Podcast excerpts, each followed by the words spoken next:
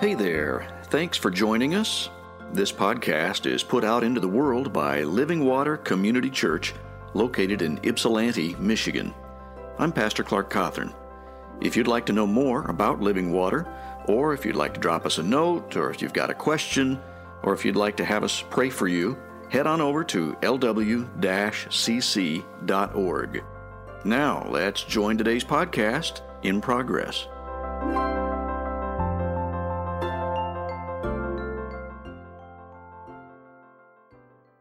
So I'm going to be preaching, God willing, for this message and three subsequent sermons. Uh, and I'm going to be preaching uh, upon the character of Moses. Do you, do you know that, that guy? You know, Moses? Presumably, you've had sermons in the last 12, 12 weeks running up to this point on Moses, right? no? I mean, that's always a risk, isn't it? You know, because, you know, you just don't know. Uh, but I can identify with Moses for many reasons. The principal one is I know what it's like to wander around in circles in the wilderness of life. I don't know whether you can, you can identify with, uh, with both me and Moses in that. Maybe we'll touch upon that uh, in the next, uh, next week or two. Um, but before we read from God's word, uh, from Exodus, of course, let's just bow our heads and have a prayer together, shall we? Loving God and Heavenly Father, we want to bless you and thank you for your Son, our Lord and Savior, Jesus Christ. We thank you for the gift of your Holy Spirit to us. And we bless you today for your sovereign word. Lord, we trust you. Help us in our daily lives to honor you rightly. Please, as we read from your word and your word is proclaimed, may it be proclaimed in love and in truth, and may it not return to you empty but accomplish all that you have purposed for it to do. We're asking for your help and your blessing now. We're praying in Jesus' name. And everyone said, Amen. Amen. And one thing I've forgotten to do, I knew there'd be something, there'd probably be many things, but uh, I need to bring to you the greetings of the church in Dalkeith. Is that all right? I've done that. So they, they send their love to you. Uh, and I'm sure they're doing their best to, to look after your pastor and his wife. Uh, I think it's uh, also fitting publicly to thank Callie for uh, vacating her home for us. Uh, so thank you. Um, we try not to leave it too dirty for you to clear up after. So, from God's word, then, uh, Exodus chapter 1. These are the names of the sons of Israel who went to Egypt with Jacob each with his family Reuben, Simeon, Levi, and Judah, Issachar, Zebulun, and Benjamin, Dan, and Naphtali, Gad, and Asher. The descendants of Jacob numbered 70 in all. Joseph was already in Egypt.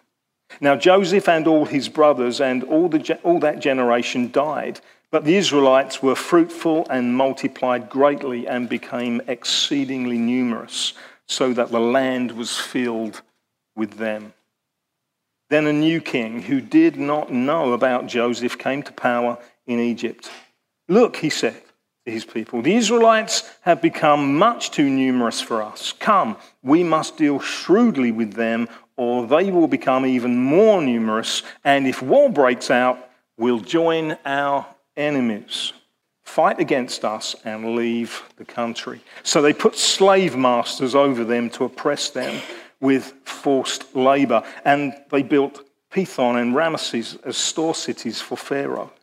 But the more they were oppressed, the more they multiplied and spread. So the Egyptians came to dread the Israelites and worked them ruthlessly. They made their lives bitter with hard labor in brick and mortar and with all kinds of work in the fields. In all their hard labor, the Egyptians used them ruthlessly. The king of Egypt said to the Hebrew midwives, whose names were Shiphrah and Puah, When you help the Hebrew women in childbirth and observe them on the delivery stool, if it is a boy, kill him. But if it is a girl, let her live. The midwives, however, feared God and did not do what the king of Egypt had told them to do. They let the boys live. Then the king of Egypt summoned the, midwives and asked them, Why have you done this? Why have you let the boys live? The midwives answered Pharaoh, Hebrew women are not like Egyptian women. They are vigorous and give birth before the midwives arrive. So God was kind to the midwives, and the people increased and became even more numerous. And because the midwives feared God, he gave them families of their own. Then Pharaoh gave this order to all his people Every boy that is born you must throw into the Nile, but let every girl live. Now, a man of the house of Levi married a Levite woman, and she became pregnant and gave birth to a son. When she saw that he was a fine child, she hid him for three months. But when she could hide him no longer, she got a papyrus basket for him and coated it with tar and pitch. Then she placed the child in it and put it among the reeds along the bank of the Nile. His sister stood at a distance to see what would happen to him. Then Pharaoh's daughter went down to the Nile to bathe, and her attendants were walking along the riverbank. She saw the basket among the reeds and sent her slave girl to get it. She opened it and saw the baby. He was crying, and she felt sorry for him. This is one of the Hebrew babies, she said. Then his sister asked Pharaoh's daughter, Shall I go and get one of the Hebrew women to nurse the baby for you? Yes, go, she answered. And the girl went and got the baby's mother. Pharaoh's daughter said to her, Take this baby and nurse him for me, and I will pay you. So the woman took the baby and nursed him. When the child grew older, she took him to Pharaoh's daughter, and he became her son. She named him Moses, saying, I drew him out of the water. I don't know whether you've seen the, the Hollywood blockbuster, uh, The Prince of Egypt. Have you seen the film? It kind of skips over a lot of the detail that's there in Exodus chapter 1, isn't it? But, but it, it's foundational, it sets the scene for all that is to follow. Everything was good for the Israelites subsequent to Jacob and, and Joseph in, in Egypt, and there was, it was plenty in the land and, and life was good. Maybe that describes how it is for you and me today. Life is good, there's plenty to go around. But life is kind of bumpy, isn't it? Which reminds me of some of your potholes around here. I'm kind of glad on Pastor Clark's car that, that he's got high profile tyres, you know uh, I've still got a spine that works. You know, life was bumpy here now in Egypt for the Israelites because upon the throne in Egypt, there is a new king, a Pharaoh who didn't know now anything whatsoever about this Joseph character from a bygone generation. And the Israelites, well, they're kind of, uh, kind of multiplying and something's got to be done because they're a threat, and there's a great deal of suspicion that the Egyptians now have for the Israelites. They just don't understand them. Remember, the Israelites were shepherds, right? Remember that? And if there was one thing that Egyptians didn't like, it was shepherds. You know? So there was suspicion, and that soon led to hatred, and hatred to murder. And things had turned in Egypt now for the Israelites. Things were not good anymore. The good life had given way to a very bad life. Life can be like that, can't it? You hit a pothole, right? And all of a sudden, everything changes. The wheels had fallen off. How long can I string this metaphor. The wheels had fallen off for, for Israel in Egypt. The Egyptians hated them. And we're told that they worked them ruthlessly. They made their lives bitter. Verse 14, chapter 1. They made, the Egyptians made the lives of the Israelites bitter. Just let that word kind of sink in for a moment. They made their lives bitter. You can kind of taste that word, can't you? It kind of does something to the senses, doesn't it? They made their lives bitter with all kinds of work in the fields, in all their hard labor, the Egyptians used them ruthlessly. Can you and I identify with the Israelites? Maybe in some way? Maybe not right now. Maybe life is good right now for you, but maybe at a previous time in your experience and mine, we've known what it is to be worked hard. There'd be bitterness in relationships, maybe in the workplace, maybe in the school. Someone you don't get on with makes life really hard for you. It could be a spouse, right? Because things break down, don't they? Things go south. And here now in Egypt, under this new Pharaoh, king of Egypt, life is bitter with no hint of sweetness. It's easy to trust God in the good times of life, isn't it? Isn't it? You know, when the sun's shining and it's not humid. Maybe you're in a different state. I don't know. It's easy then to, to wear the t shirt, the wristband, the headscarf, whatever it may be, the bumper sticker on the car. It's easy when things are going well in your Egypt and mine. But when things go south and life turns upon maybe some bad news from the doctor, maybe when the door slams at home and your spouse walks out, maybe then it's not quite so easy to trust God that you sing about on Sunday morning. If you remember nothing else from what I have to say this morning, I want you to remember this. Ready? God is still on the lookout for people who will trust Him wholeheartedly through difficult times. Are you and I that person? That person who will trust Him when things go pear shaped. Have that saying over here? You don't? There's something you've learned, right? When things go pear shaped, yeah, you know, things bottom out. It, you know, it's. I knew this cross the pond thing would be a challenge, right? it's difficult being an Englishman in Scotland, right? But you need to pray for your pastor over in Dalkeith. God is still on the lookout for women and men and boys and girls who will trust him when things don't work out well when life was once good, but now it's kind of got a bitter taste to it. And you know that bitterness can take on many different kind of forms, can't it? You know, the finances are gone. The promises made, well, they've taken a hike too. You know, when that contract that you pinned all of your hopes and dreams and your future upon is kind of taken away from you and given to somebody else. You know, that's the kind of thing I'm talking about. When life gets bitter and it's hard and everything seems an uphill challenge, you know that kind of deal? I don't think any one of us, I could be wrong, I don't really know you, wish I did. But I don't know that you and I can really appreciate what the Israelites had to endure in Egypt under this new king.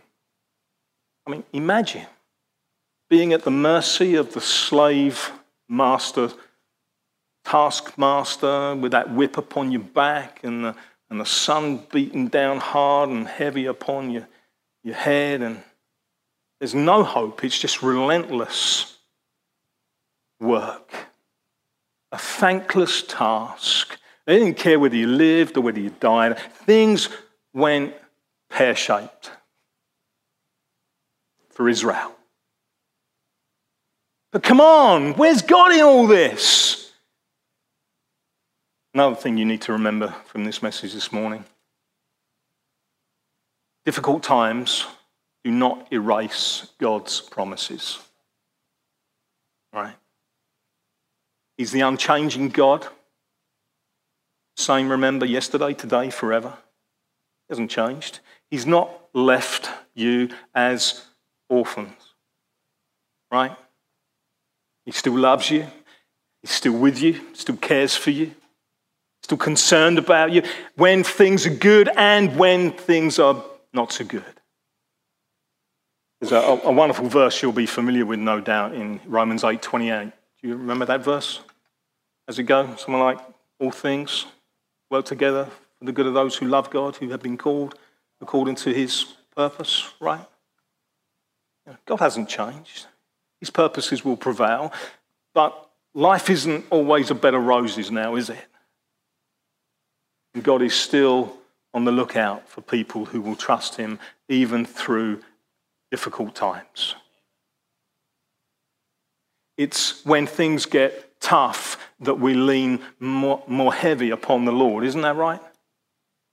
You know, when do you and I, when do we find ourselves praying most urgently to God? is isn't it, it's not when the sun's beating down, is it? it, it it's, when, it's when the storms come in.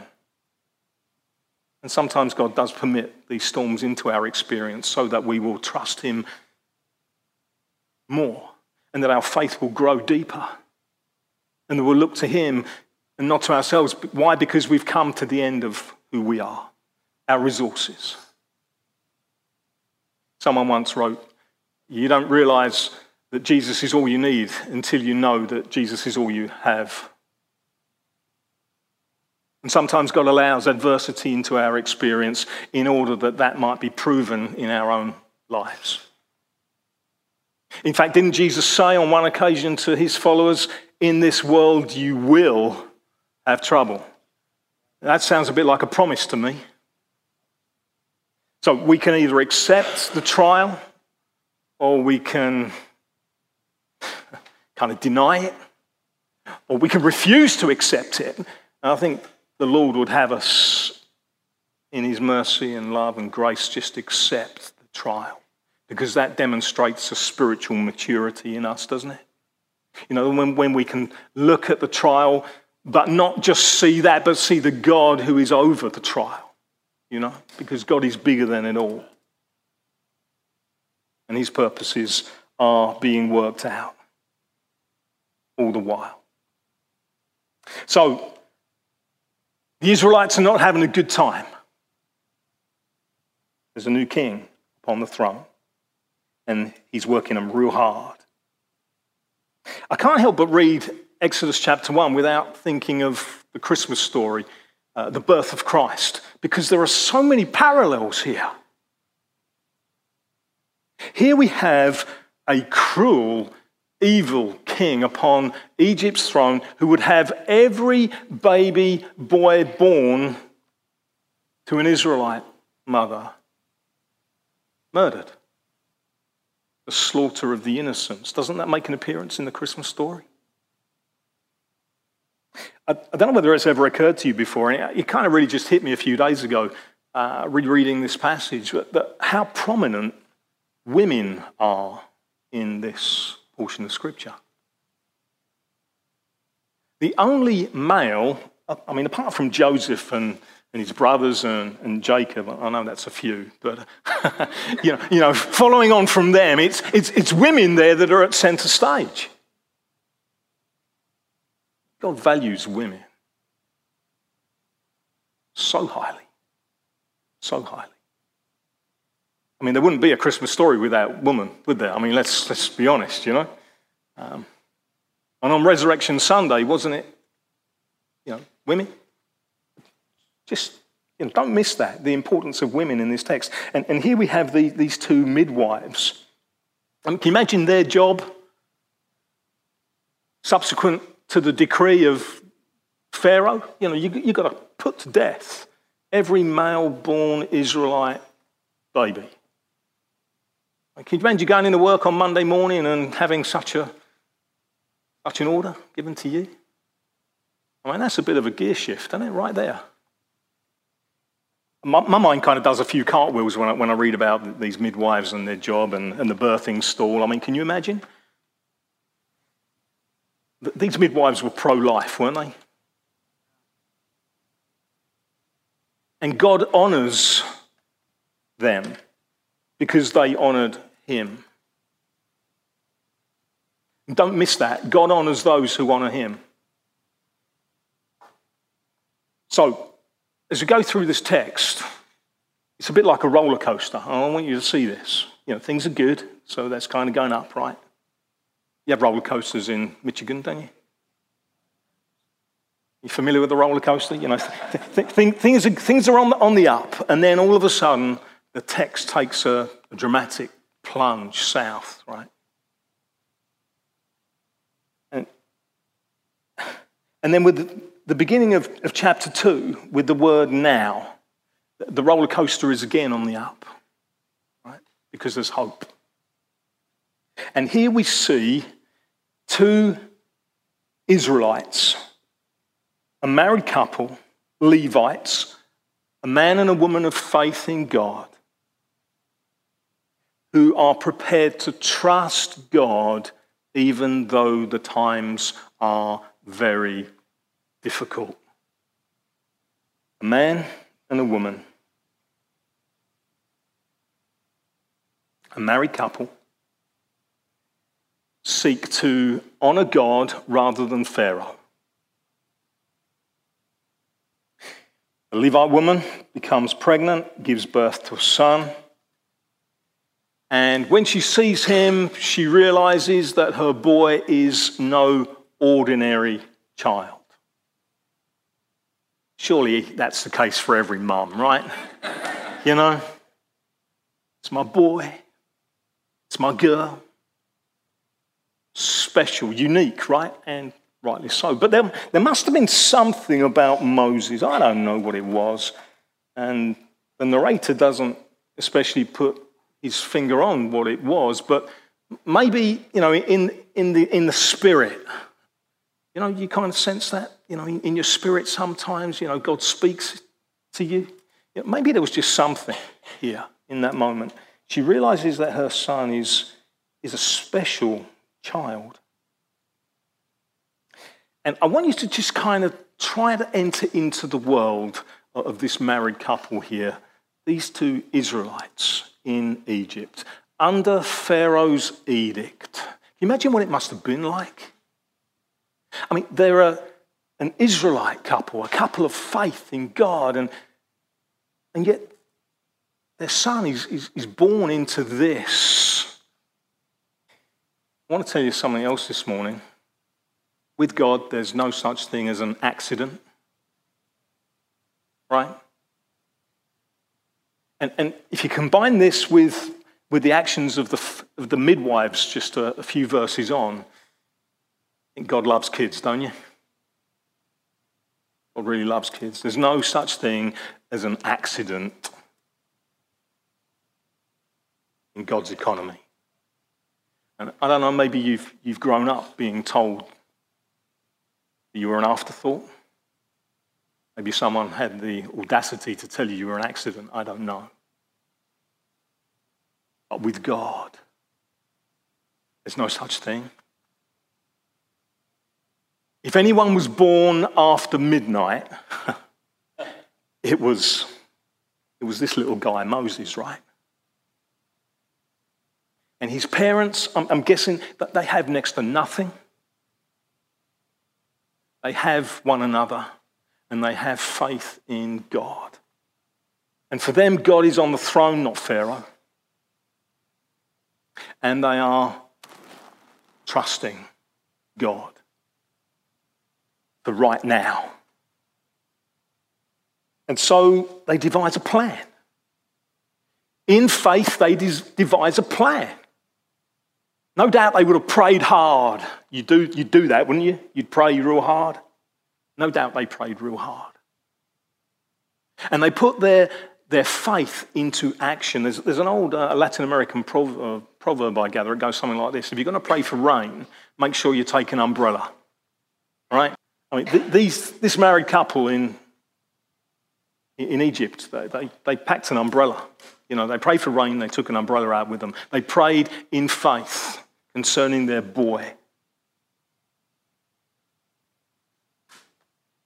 Little boy, under three months of age, it's a bit difficult to conceal the little one, right? But they do their best and, and they work it out together. And it must have been horrific for them to, to plan what they did. But when they can hide him no longer, Moses' mum makes for him an ark. That's what the original text says. Moses was built an ark by his mum. It's the only time that that word ark is used outside of the Noah account. And you know the story.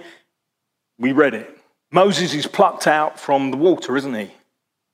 Can you see jumping forward a few weeks, you know, how, how the Israelites will be plucked out of the water also? Do you see these, these things? So this is Moses' baptism, isn't it? Just as, just as, as Noah's baptism was in the ark. And has anybody here been baptized?